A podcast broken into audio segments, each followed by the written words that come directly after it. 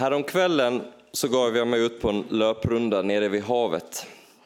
Det, hade varit en ganska, eller har varit en ganska intensiv start på terminen och jag har inte varit mitt bästa jag.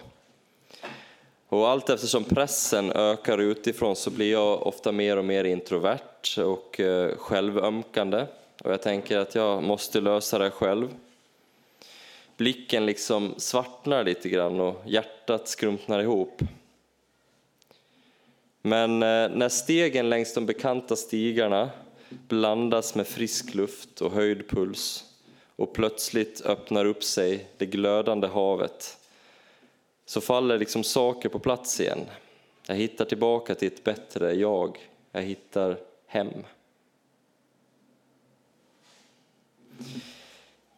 För det är inte lätt när de polariserade politikerdebatterna, koranbränningar och blandas med oro för ekonomi. Och eh, att kunna navigera i det.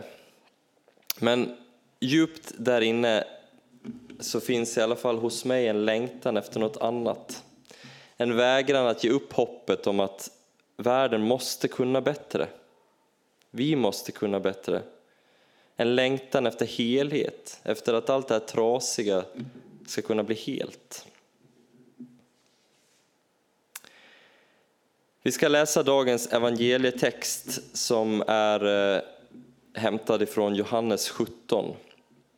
Och det är när Jesus ber för sina lärjungar innan han ska eh, eh, ledas till, till korset och där dö och senare uppstå. Vi läser från eh, den artonde versen. Liksom du har sänt mig till världen har jag sänt dem till världen. För att deras skull så helgar jag mig till ett offer, för att också det ska helgas genom sanningen.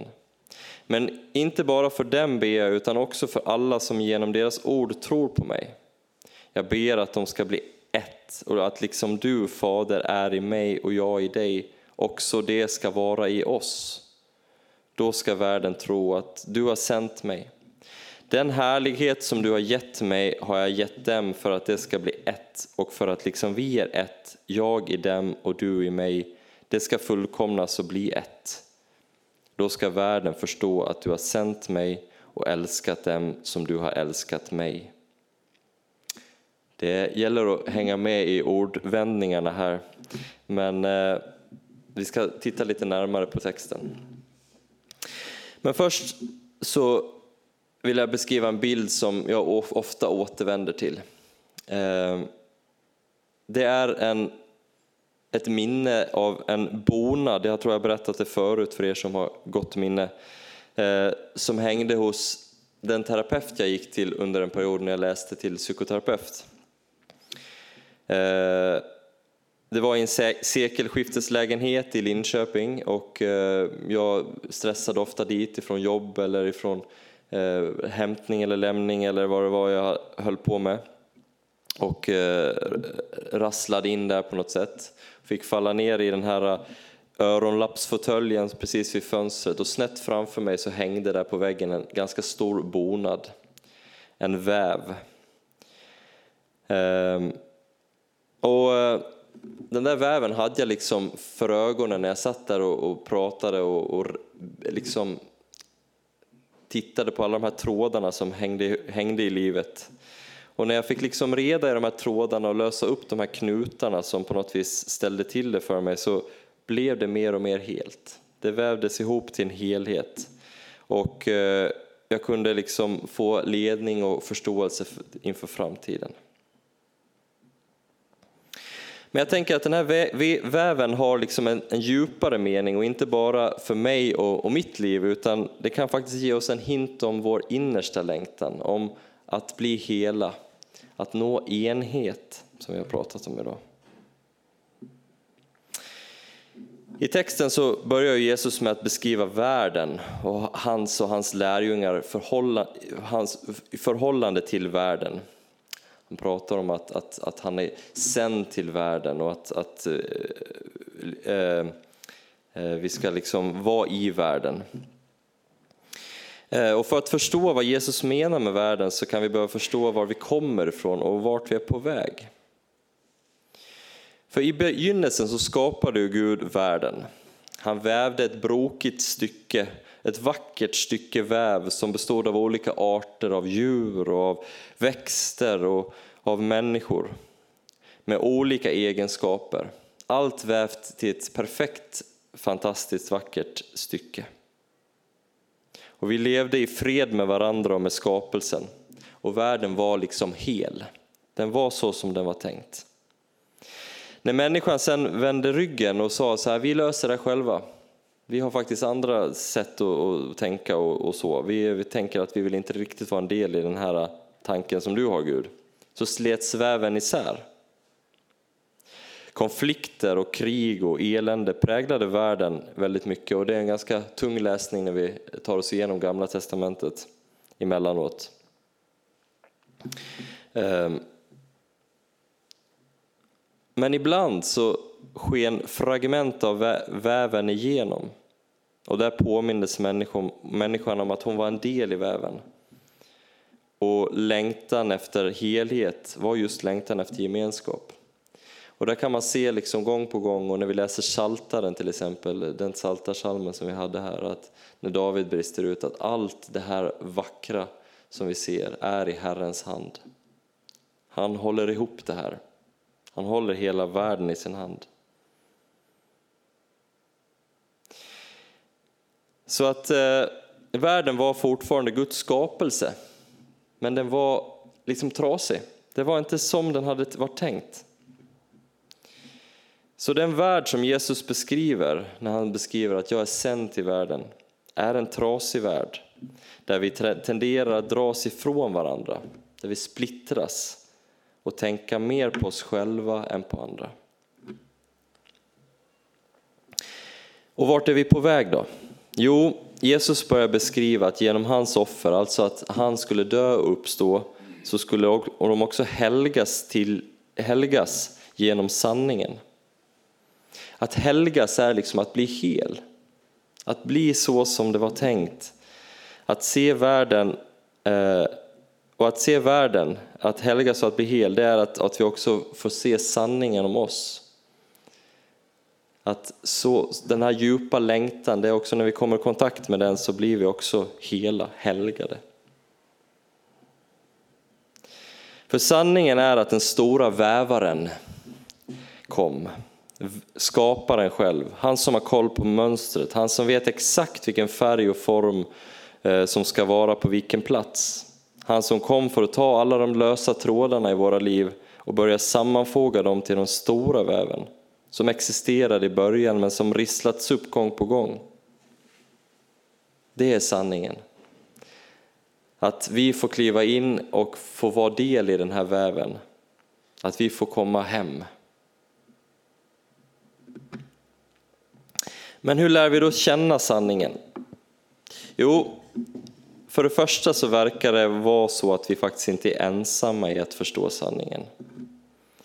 Alltså vi är inte, det är inte vi som ska söka och hitta någonting, det är inte vi som ska liksom ta reda på saker och ting, utan eh, vi eh, vet att det finns någon som hjälper oss. Det finns någon som ber för oss. Jesus ber för oss att jag ber att, att, att du, Fadern, ska vara med dem i sin strävan att vara ett, att bli hela. Och för det andra så tänker jag också att vi kan hitta liksom fragment av den här hela väven. Eh, när vi får syn på sånt som liksom hänger ihop, sånt som är helt. Jag tänker lite grann när jag kom ner till havet där så var det en, en, en känsla av så här är det det här, tänk vad vacker skapelsen är. Det är det här det är tänkt. Eller när vi tittar ut över ett fjäll och följer de perfekt formade bergskedjorna. Eller när vi ser ett nyfött barn. Eller när vi faktiskt möter varandra och får prata om det som är. För jag tänker att just det tillfället är kanske det vi behöver utmana oss mest i ibland.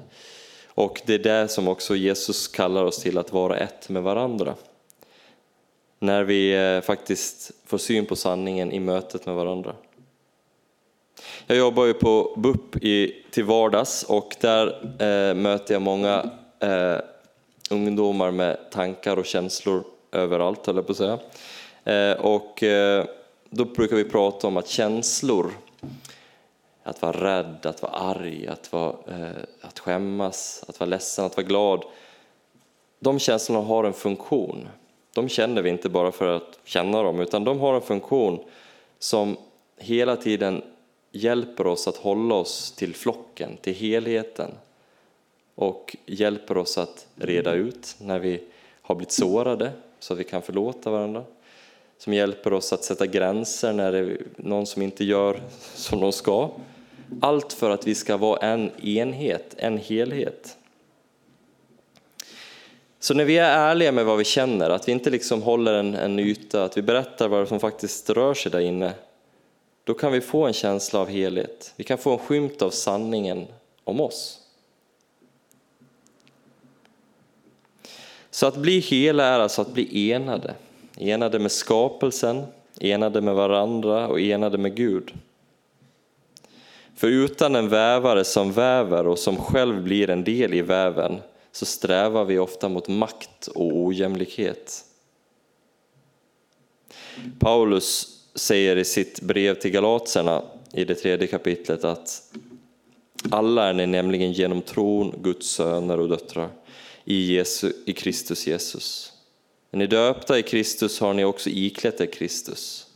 Nu är ingen längre jude eller grek, slav eller fri, man eller kvinna. Alla är ni ett i Kristus. Men om ni tillhör Kristus är ni också avkomlingar till Abraham och arvtagare enligt löftet. Snacka om ett tydligt inlägg i dagens debatt. Det spelar ingen roll var du kommer ifrån. Det spelar ingen roll vilket kön du har, eller vilken, om du har maktposition eller sliter med skiftsjobb för att få det att gå ihop. Sanningen om dig är att vi alla är ett, vi är alla lika. Vi är alla Guds söner och döttrar. Och alla är en tråd i den stora väven som kallas för skapelsen.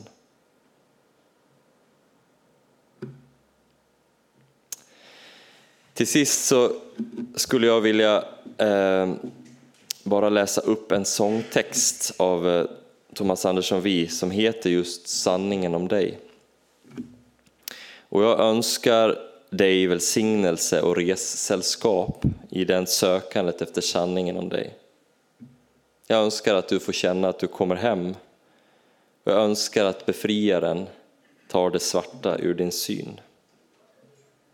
Så här skriver han. Det finns stigar du trampat som aldrig försvann. Fastän snön la sitt täcke, fastän skogarna brann. Och du hörde ett rop och det är därför du går. Genom en dimbank av minnen, genom tjugo långa år. Skogarna tiger, men de glömmer ingenting. Sen ditt första simtag har de slutit en ring. Runt glädjen och sorgen, runt verklighet och dröm. Du ser huset på håll och allting svajar en sekund. Det tänds ett ljus i fönstret när du går igenom allén. Lille grabben han är vaken trots att timmen är sen. Och alla somrar det far som en rysning genom dig. Det är härifrån du kom. Det här är sanningen om dig. Nu ser du honom klar och du ropar hans namn och han springer emot dig. Han hoppar upp i din famn. Ta och lyft honom så högt så han ser världen bortom byn.